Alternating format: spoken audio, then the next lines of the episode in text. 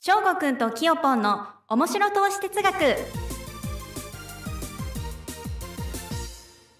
お世話になっております FX ラジオ翔吾くんキヨポンの面白投資哲学今週もやっていきたいと思います翔吾くんよろしくお願いしますはい、よろしくお願いします。じゃあ今回はですね2024年第1回目ということで、えー明けましておめでとうございます明けましておめでとうございます。皆さんまた今年もよろしくお願いいたしますということで第1回目はですね去年2023年後半3人のゲストをお呼びしまして、いろんな話をね、立て続けに聞いていただいたと思うんですけれども、1人目は竹越さん、2人目はマサさん、3人目は杉ヶ原さんという形でお呼びしたんですけれども、今回はね、その3名のゲストの方のお話などを、えー、翔吾君と僕で振り返って聞いてみたいなと思いますので、よろしくお願いいたします。はい。はいそうですね。お三方それぞれちょっと似たよとこもあるし、違ったとこもあって、まあいろいろ話聞いて勉強させていただいたんですけども、まあこういう話聞いて、ああ、なんかすごい人たちだな、で終わると、まあもったいないわけですよね。でそこから我々がどういうところを取り入れられる範囲、要素があったのか、で、ここはちょっと性格的とか人間的なタイプの違いで取り入れても難しいんじゃないかなっていう区別ができた方がいいとは思うんですよね。うんまあ、特に我々、私とキヨポンはどっちかっていうと職人的な多分タイプにだと思うんですよ、お互い。うんうんだからそうなると、じゃあ取り入れやすい要素と取り入れづらい要素って出てくるんですよね。うん、うんいや、それがどこかっていうのもちょっとお互いで話してみたいと思うんですよ。うん、はい。ってことで、まずじゃあ、お三方の共通点、この辺似てるような3人っていうのをちょっとお互いで確認してみましょうか。はい、じゃあちょっと私の方から話してもいいんですが、ちょっと私はキヨポンがどう感じたのかなっていうのを聞いてみたいんで、先に。こっちの方が面白いので、うんうんちょっと聞いてみたいんですけど、キヨポンはお三方の話聞いて、こういうとこ似てるなとか、なんか共通点見出したとかありましたはい、それはですね、やっぱり3人とも言語が明確だなというところをすごく感じました。その何か一つの行動とか、取捨選択をするときに、こういう理由があってえーやる、こういう理由があってやらない。まあ、つまり行動の定義みたいなものが、えーそれぞれ、まあ、内容は若干違うんですけれども、3人ともしっかりしていて、で、どんな質問をしても、まあ、その定義に沿った、行動に沿った回答が出てくるなというところは、すごく3人の共通点だなって感じました。は確い。かにその通りですね。それは感じますよね。うん。あの、今でも覚えてるんですけど、マサさんに、あ、そんなこと聞かれたの初めてですっておっしゃってた質問なんかあったと思うんですよ。うん。それでもちゃんと答えていただけてましたもんね。うんだから、やっぱ自分の行動の核となる思考回路とかマインドがしあるからこそ、初めて問われるような質問でもちゃんと答えられるんだろうなっていうのは思思ったんですよ。うん。うん。だからそれちょっと記憶に残ってんですよね。うん。うん。でもなんかいろいろマサさんとか竹越さんとか、まあシアさんはちょっとあのいろんなゲストで呼ばれるっていうことが初めてだったんで、すごい緊張されてましたけど、うん。うん。でも、お二方なんて多分いろんな方から話聞かれること多いと思うんで、そういう質問って意外とされないんだっていう意外性もあったんですよね。うん。うん自分だったらすごいよくそういうこと聞くんで、人に、いろんな人に。特に投資家の目上の方と話す機会が昔若い時多かったんで、よーくいろんなこと聞いてたんですけど、なんか当たり障りのないこと聞いたって、それはみんな同じこと言うのは分かってるから、その人だったらなんでそうなったかっていう過程がやっぱ聞きたいんで、こっちも。うんちょっとその辺も意外だったんですよ。意外とみんな聞かないんだなっていう。そこの方が大事じゃないとか思ったりね。うん。なんで成功したんですかって漠然としすぎでしょうとか。うん。例えばね、それは本人も分かってないとこあるし、運の要素もあるし、うん。うん。じゃあなんでその人がその行動を取るに至ったかっていうバックグラウンドを聞きたいんですよね、ぶっちゃけなる。ほど。で、バックグラウンドって何かっていうと、じゃあ子供の時どういう、まあちょっと人によってはちょっと家庭環境を聞くのもちょっとなっていうとこもあったりするんですけど、結局そこに行き着くんで、家庭環境がどうだったか、うん。父親、母親がどういう人だったか、うん。うん。俺聞くのがすごく個人的に躊躇したいのって、人によってちょっと家庭環境が違うし、うんあの父親、母親いなかったですっていう方もいたりするから、うん。あのすごく警戒しながらあの聞くんですよ、自分も。うん。あの話したくない人もいるから。うん。でそこにやっぱポイント多多いんで、はい。だから失礼のないような、関係あったら聞いたりはできるんですけどね、もちろん。うんうんだからそこがやっぱあるんで、バックグラウンドどうだったかな。で、そこからどういう風に感じて子供時代生きてたのかなとか、やっぱそこがあるから大人になってるわけなんで、うん大人になって今は結果論こうですって聞いてもって感じしません確かに。そう。なんかちょっと話変わっちゃいましたけど、うんうんそういうところをもうちょっと聞きたいんですよね。まあいきなりは聞けないけどね。まあねだ。からゲストで呼びますって言った方が手がいいんです けど、聞けるなら。 急に聞けないじゃないですか、普段。なるほど。そう。はい。なるほどね。じゃあちょっと私の方でも言いますけども、お三方感じた共通点はやっぱり、うんあの、行動の継続性がすごくできてる。うん。あと、ルーティン化がうまいんじゃないかっていうのは思いました。なるほど。だって、竹越さん、マサさん、うんあと、重原さんもうん、まあ、私よりも年上ですよね。うんうん結構離れてたりしますからね、なんだかんだ。うんうん大人になってから出会うとあんま感じないですけど、うんあの、4つとか6つとか違ったりしますから、それぞれ。うんうん私なんかね、そそんなね、下だからもうちょっとね、へーっていう感じなんです けど、こっちとしても。 もうあんまあっちも思ってないでしょうか、そんな風にん。こっちは、へいって感じなんですよ。一応感覚としては。へいって。キヨポンだってそうですよね。だって、三つ四つ違うわけじゃないですか。そうですね。だから、だどっちかっていうと本来は、キヨポンに、へいって言ってるタイプだから、私。三人兄弟の男真ん中の次男だから、本来そういうタイプなんですよ、私。先輩に好かれるタイプで、へいとか言ってるタイプだかうら、ん。バカなこと言って、またこいつはって言われるタイプなんですよ、本来。うんこっちの方が嬉しい、自分も。うん大人になっちゃうとね、なかなかそういう付き合いしてくんないから、みんな。うん野田さんとか言われるから、いや、違うんだよな、みたいな。うん思いつつね、うもっといじってくれよ、みたいな。うんそで、話戻すと、でもそんなお三方、まあもう仕事とかしたり、副業とか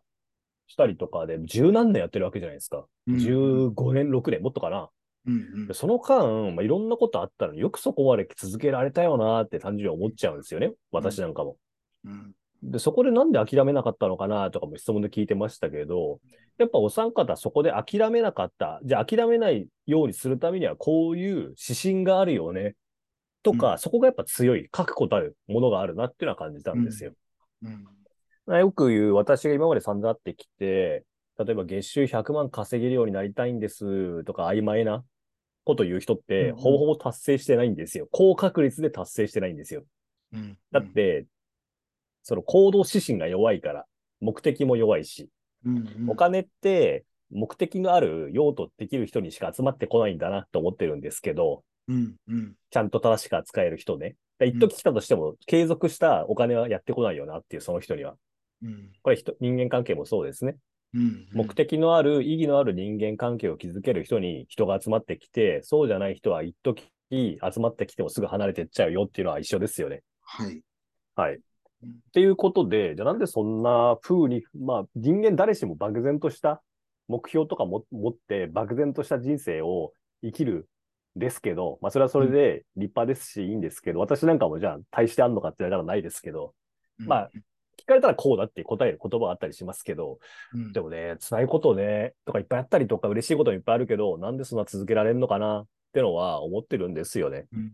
でそこで続けられるっていう強さはやっぱ感じますよね。はい。まあこれどんな分野でもそうですよね。うんちょっと竹越さんに関してはもうちょっと聞きたかったなっていうのが、自分の質問の仕方が悪かったなってちょっと反省点あるんですよね。うんまあ、関係性でそこまで突っ込んでいいのかっていうのがちょっと若干思っちゃったのもあるんですよ、うん自分が。うん そう。そう、他の方はちょっとある程度、あの、距離感がつかめてるからいいんですけど、だからそういう時ね、もうちょっと聞けたらなっていうのは感じちゃったなと、情けなかったなと、 うんもうちょっとあんだろう、聞き方とか、もっとこういうの聞きたかったなとかやっぱあるんですけどね。まあ、また次回ね、お呼びした際聞きたいですけどね。そうですね。幼少期の話とかもね、あんま深掘りできなかっいやた。そうなんですよ。他の話が面白すぎて、あの忘れちゃったんですよね、聞くの。確かに。そう。まあ、ちょっと来年ね、どっかで呼べたら呼びましょう。うんまあ、じゃあ共通点お互いこんな風に出しましたけれど、やっぱ何か達成してる方って共通点、タイプが違っても、ここはまあ大体一緒だよねっていうのは多分、そこですよね。ううんまく自分のやってることを言語化できる、ちゃんと明確化してるっていう点。だ意味のある行動を続けられてる。うんでもその行動を続けるためにはモチベーションだったりとか動機っていうのがあるはずだから、そこがやっぱ強いんだなっていうのも共通点ですよね。うんうんまあ登山家みたいになんで登るんですかそこに山があるからって漠然とすぎて我々みたいな凡人にはわからないんですよ。そう言われても。そうですね。へ、へーしかわかんないから。うんまあ、極論それでいいと思うんですよ、もちろうんん。ね。なんで、お金なんで稼ぐんですかって言われて、お金が好きだからって言われたら、納得はできますよ。あ、そうですねって。はいで。も、お金が好きだからって言うけど、それでたくさん集めて人生最後どうすんだろうって若干私は思っちゃいますけど、まあ、好きなら好きでまあいいよねとは思っちゃうから、はいお。金が好きなんだ、だからたくさん集めたいんだよね。で人も好きだからたくさん人に集まってほしいんだよねって言ってる人の方が信用はできるから、ぶっちゃけ。いうんや、私お金なんてそんな好きじゃないけど、とか言ってお金稼いでる人いたら、嘘をついてんじゃねえかって思っちゃいますからね、正直。だかはい。ら潔い方がいいよねっていう、そこはそこで。うんうんなるほど。はい。ってことで、じゃあ共通点話しました。じゃあ次、違い。お三方それぞれタイプが似てるとこもあるけど違うとこもあるんですけど、うんうんまあ、全部は聞けてないけど、はい聞けただじあのところでち感じた違いってどういうところかなっていうのをちょっと確認してみましょうか。そうですね。じゃあ、キヨポンどうですか違いなんか感じましたそうですね。まあ、この間話をさせていただいた範囲の中で感じた違いとしては、まあ、割と竹越さんは、こう、なんていうんですかね、いろいろとこの資産を守っていくとか、その、どちらかというと、結構固く、まあ、本人は結構ルーズですよなんていう話もしてましたけども、ただ全体的にやっぱり守りの姿勢というか、ディフェンス力がすごい高いような思考をしてるんだなっていうのは感じました。うーん。うん、で、仮にマサさんに関しては、まあ、もちろんそういうところはベースにありつつも、どちらかというとアグレッシブというか、結構こういろんなことにチャレンジをしていく、チャレンジングな性格というか考え方があるので、割と冒険心が強いんだなっていうのを感じました。ああ、なるほどね。うんで、最後、重原さんに関しては、もう自分の道、マイウェイを行くタイプ。その何か、例えばその社会的な評価とか、そういったものを、まあ、全く気にしてはないとかはないんでしょうけども、まあ、そういうものを一切あんまり関係なく、自分がどうしたいのか、自分の道を行く、切り開くみたいな、割と職人タイプ。この3パターンかなと。なので、まとめると、えー結構堅実、冒険家、えー職人気質、こんな形に違いを感じました。はい。ああ、これ私もほぼ同じですね。うんうんやっぱ竹越さんは本業が不動産投資をうん法人としてされてるんで、やっぱ思考回路的に、うんやっぱ堅実に行くっていう思考回路が強いのかなっていうのは感じたんですよね。もちろん後天的にそうなったのか、先天的かはわからないですけど、うん現状。うんまあでも今ずっと続いてるってことは、まあ性に合ってるんでしょうね、それが。うんうんだから数字を見て、あの、ロジカルに考えてっていう。うんうんもちろん本人は大雑把なとこもありますよっておっしゃってたんで意外だなって私も思ってましたけど、それでも我々なんかよりよっぽど大雑把ではないと思うんですよ。うんうん我々みたいなタイプの大雑把ってそんな日じゃな いから、そもそも。あの飲み会とか行ったりすると、みんなでなんかてお金出し合って帰ってきたらなぜかお金が増えてるみたいなことたまにあるじゃないですか。うんうんうあんら、おかしいな。出かけてお金使ったのに増えて帰ってきてるな、みたいな。どんぶり感情すぎるとかね、お互い。うんうんそう。よくないなと思ってるんですけど、そこがあんま行き過ぎるとね。うん うんで、マサさんは同じ不動産投資を本業とされてる、まあもちろんいろんな不動産経営をやっぱ出してるんで、うんまあそこはちょっと竹越さんよりかはベンチャー気質が強いのかなっていうのは思ったんですよね。もちろん我々から見たらマサさんもそういう堅実な方に見える見えますよね。うんうんまあ見えますけども、それでもやっぱ自分は意外とチキンでビビリだって言ってるのも意外でしたし、うんでもそれでもやっぱりリスク取っていろんなことに手がけてるっていうのは、ベンチャー気質はやっぱすごく強いタイプなのかなと思ったんですよね。うんうんで、重原さんは一番我々に近いなと思いましたよね。うんうんザ職人タイプ。うんうんうん。で、ここは一番共感性は持てるとこではあるんですよね、重原さんうが。ん話盛り上がりすぎちゃいましたしね。うんはい。まあ確かにこれはキヨポンと同じ印象を私は受けました。まあ違う、我々が読み取れてない部分もいっぱいあるでしょうし、あの時間だけでわかる、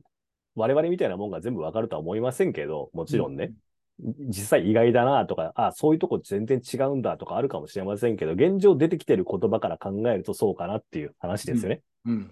で、ちょっと一個皆さんにも紹介したいんですが、これうん私があの、知って面白いなと思った人間の種類が4つあるっていう一つ提唱があるんですよ。うんうんこれは、あの、岡田敏夫さんっていう方がいらっしゃるんですよ。うんうんこの方なんて言ってんだろう日本のプロデューサー、評論家、うんまあ、アニメ業界に詳しい方なのかなって勝手に思っちゃってるんですけど、まあ、岡田敏夫さんっていう方いらっしゃるんですよ。これ YouTube とか調べると面白い動画いっぱいあるんで、ぜひ皆さんも見ていただきたい。うんあの、ジブリの映画とかに関して、あの、考えとか述べてくれたりするんですけど、すごい面白い方なんですよ。もう頭も多分めちゃくちゃいいでしょうね。話聞いてるとわかります。でその方が提唱していた人間には4種類分かれてるよっていうのを知って私も面白いなと思ったんですけども、あの、4つあって、1つ目が注目型、うんうん2つ目が指令型、あの、指令を出すの指令型。うんうんで、3つ目が理想型。で、4つ目が法則型。で、4つあるらしいんですよ。そのか方がおっしゃる限りね。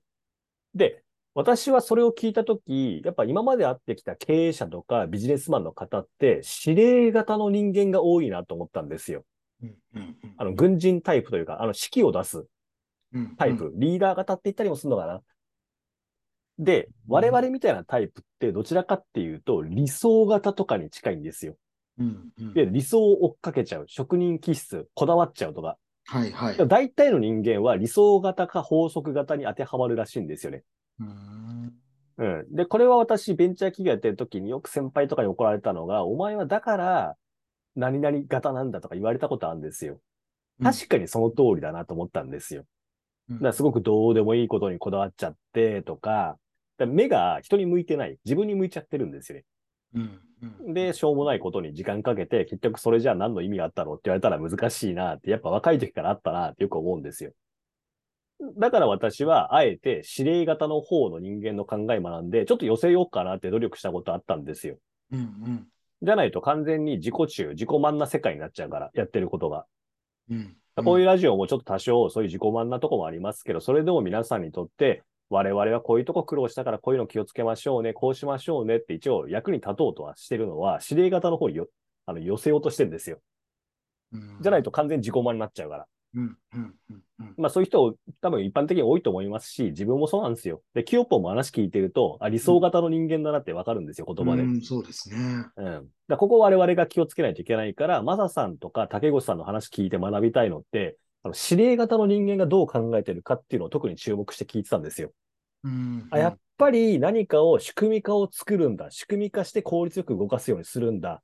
不動産投資もそうだし、け会社経営もそうですよね。うんで、我々ってそこの観点が明確に欠けてるとこあるから、そこ学んだ方がいいんですよね。うんうんでも逆に我々は我々の強い部分っていうのはあるから、そこは捨てない方がいいとは思うんですよ。はいいや重原さんの話聞いてて我々が共感すごい持てるのって、重原さんも理想型のタイプだからですね。うんうんだから共感はすげえ持てるんですよ。うんただ気をつけないといけないのは、我々みたいなタイプって自己満なことをやりがちなんです。はい仕事でそれやっちゃうと評価されないんですよ。うんうんこれが行き過ぎると、いや、いいんだ、俺は分かってくれるやつにしか分かってもらわなくていいんだとか言い出すんですよ。うんうん言いかねないんですよ。言いそうでしょ、うんいやそれってダメなんですよ。だって仕事って人のためにしてんだから。うん自分のためにやってたら、それ趣味でやりゃいいじゃんってなっちゃうから。うんうんそうですねだから私も20後半からそういう世界から飛び出そうと思って、うん自分のやってきたことを皆さんに伝えたいと思ったけど、自己満になっちゃうから。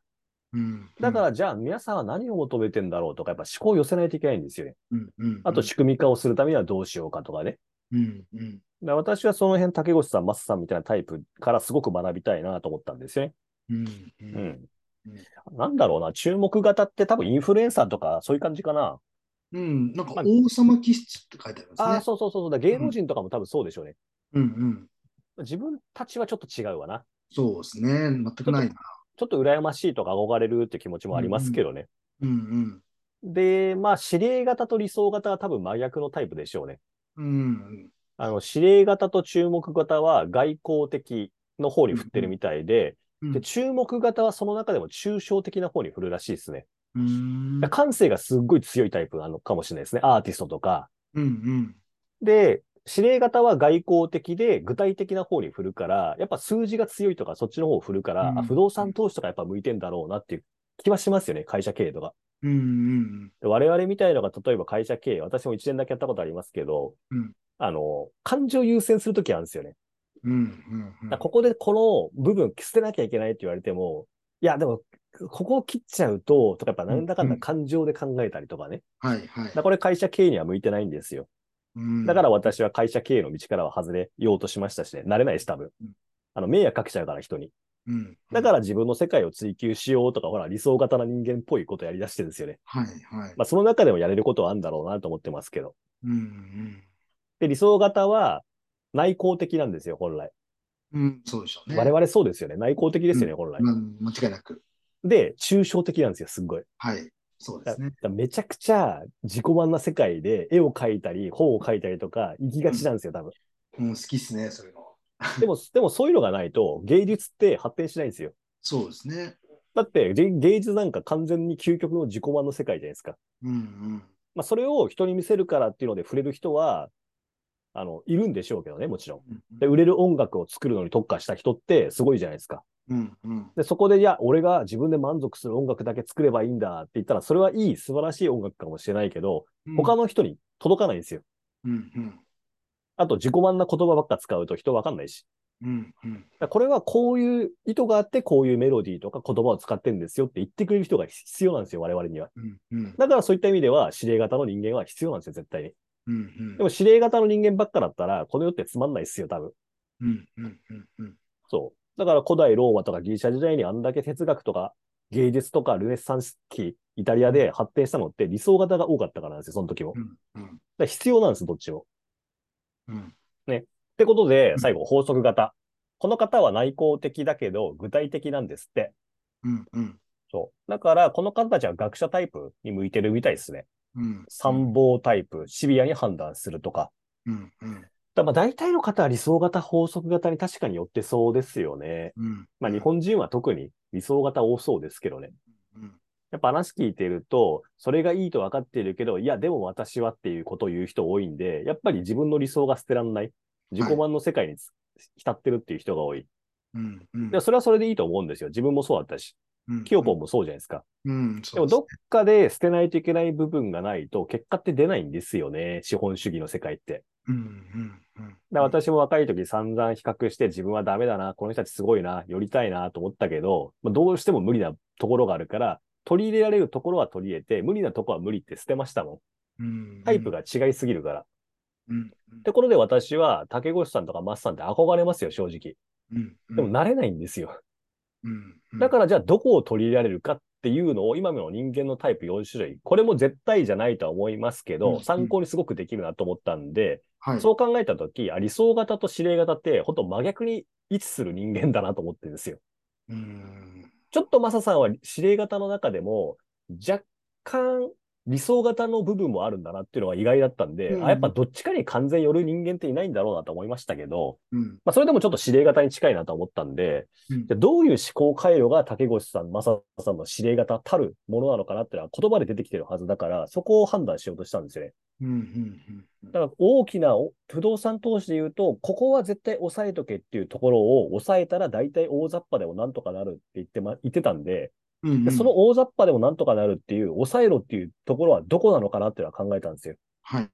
実際不動産投資私はしてないからわかんないですけど、うんうん場所なのか、うんうん人の流動性見てんのかとかうんいろいろ考えたんですよ、聞きながら。うんじゃあ、あとはそこを自分も突き詰めれば、あの方たちみたいな思考回路って多少身につけられるのかなっていうふうには思ったんですよね。うんうんまあ、キヨポンは本業ね、もともと不動産だったんで、うんまあ、詳しいとこはあるでしょうけども、うんうんそう。私はだからそういったのを見て、じゃあ不動産投資をやりたいなと思ったとき、そこをちょっと、もうちょっと勉強した方がいいのかなっていうのは思ったんですよね。逆に杉原さんみたいな方は、もう話聞いててすっげえ共感できちゃうから、うんうんあの、道がお互い違うけど、共感できるから、大体わかるんですよ、聞いてて。あ、こういう風なこと言ってんなとか、うんうんそこ、学べることはいっぱいありますけどね、もちろん似てるからね。あ、じゃあこういう考えをもとに仕事してんだなっていうのをイメージしやすいし。うんそう。やっぱ話ってこうやって聞かないといけないですよね。うんじゃないと学べないから。確かに。えー、すげえなーで終わったら意味ないから、本当に。 はい。私、昔若い時って投資家の年配の方とかからこういう風にいろんな話聞いて学んでたんですよね。うんうん。で意外とみんな芸術とか音楽とかお酒とか愛してるやまない人多いから、はい。理想型に近い人多かったなと思うんですよねうん。割とね。うんうん。だから社会にやきもきしながらずっと働いてたりとかして自分で会社経営とかしてるけど、向いてないやと思って、まあ50、60でもう全部やめて、あとは自分の理想のために起用みたいな人が多かったんですよ、割と。お金持ちって。うんうんうんもちろんね、そうじゃない人もいましたけどね。で私話聞いてても合わないなと思ってました。うんうん私みたいな理想型人間ってつまんない人間に見えちゃうんですよ、そういう方からしたら。うん何理想言ってんだ、こいつ寒いみたいな。あその時若かったんで私言い返してましたよ。うるせえわ、みたいな。うんうんそういう人間いねえと芸術とかアートも発展しなかったろうがあって、あんたが愛してやまない芸術ってねえんだぞ、この世に、みたいな。うんうんそう。なんたらみたいな人間がいたら世の中つまんねえわとか言ってましたけど、今はお互い、人間って100あったら、そのうちなん、あの、20、30とかでいろいろ割り振られてるだけだから。うんだうからんその中でバランスみんな取りながら生きてるだけだからね。うんうん何一人の人間の中でも学級委員長タイプとかよく私言ってますよね。いろんなタイプがいるんですよ。うんそう。だから全員いないと困んの、世の中って。こうま、渡り鳥理論っていうのも話しましたよね、前。うん渡り鳥の中から集団から外れちゃう鳥がいると。うんあれは、あの、大きい流れの中で、自分の意図をせずところで、団体が全員同じ方向を向いて進んだら全滅しちゃうからいはい、絶対外れる奴らがいるんだと。うんそれは遺伝子を残すための生物の多分知恵だったのかもしれないと。はい本人たちは多分考えてないですけどね、そんなこと。うん人間なんかも一緒なんだから、いろんなタイプがいて、同じ方向を向きすぎると危ないから、だからいろんな種類がいるよねっていう考え方は私持ってるんで、全員別に違っていいと思うし。うんうんでもその中であいつはこうだからダメだって私若い時言ってたんで、ダメなやつだったなと思いますけどね。今はそれぞれの違いを捉えて、ああ、だからこの人こんなにいいとこあんだなって捉えようとはしてますけどね、もちろん。うんうん昔は私みたいなタイプ批判ばっか食らってっから、うんすげえ心にトゲトゲしいものできちゃいましたけど、うんうん 言われ続けたから、 変わってたからちょっと、変わった子だったんで私もやっぱ。うんまあいいや、そんな感じでちょっと違いはあるけども、その中で取り入れられるものは、数字を細かく見ようとか、仕組み化をどうしたらいいんだとか、そういうちょっとロジカルなとこは学びたいよねっていうのは私は感じるんですよね。はい。キュンポンどうですかどういうとこ取り入れたいとか、取り入れらんねえな、これとかありましたああ、そうですね。まあ今、翔くんが言ってもらったところと、まあ本当によく似てて、自分もやっぱり理想型うんのタイプなんで、どうしてもそのロジカルな思考というか、その判断が弱い部分が多いと思うんですね。なのでどうしてもその感情的な部分が強く出て、物事をジャッジするときに、えー本来はこっちをやった方がいいんだけども、感情的に納得できないので、そっちを選ぶことができなかったりとか、そういうことが非常に多いので、やっぱりあの二方、ね、マスさん、大越さんの話を聞いて、そういうところはぜひ、えー取り入れたいなというか、あの、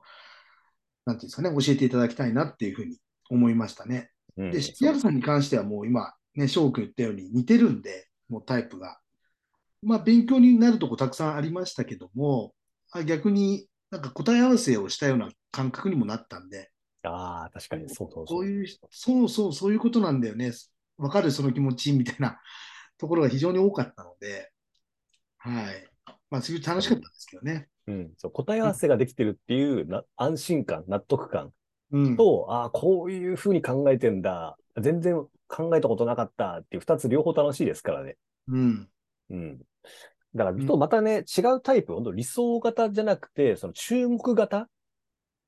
みたいな方を呼んでみたいですよね。うん。うん。ただ、そうですいねない知り合いでいないんですよね。そこも 誰かいないから、そういうインフルエンサーみたいな人、呼んでみたいですよね。うん。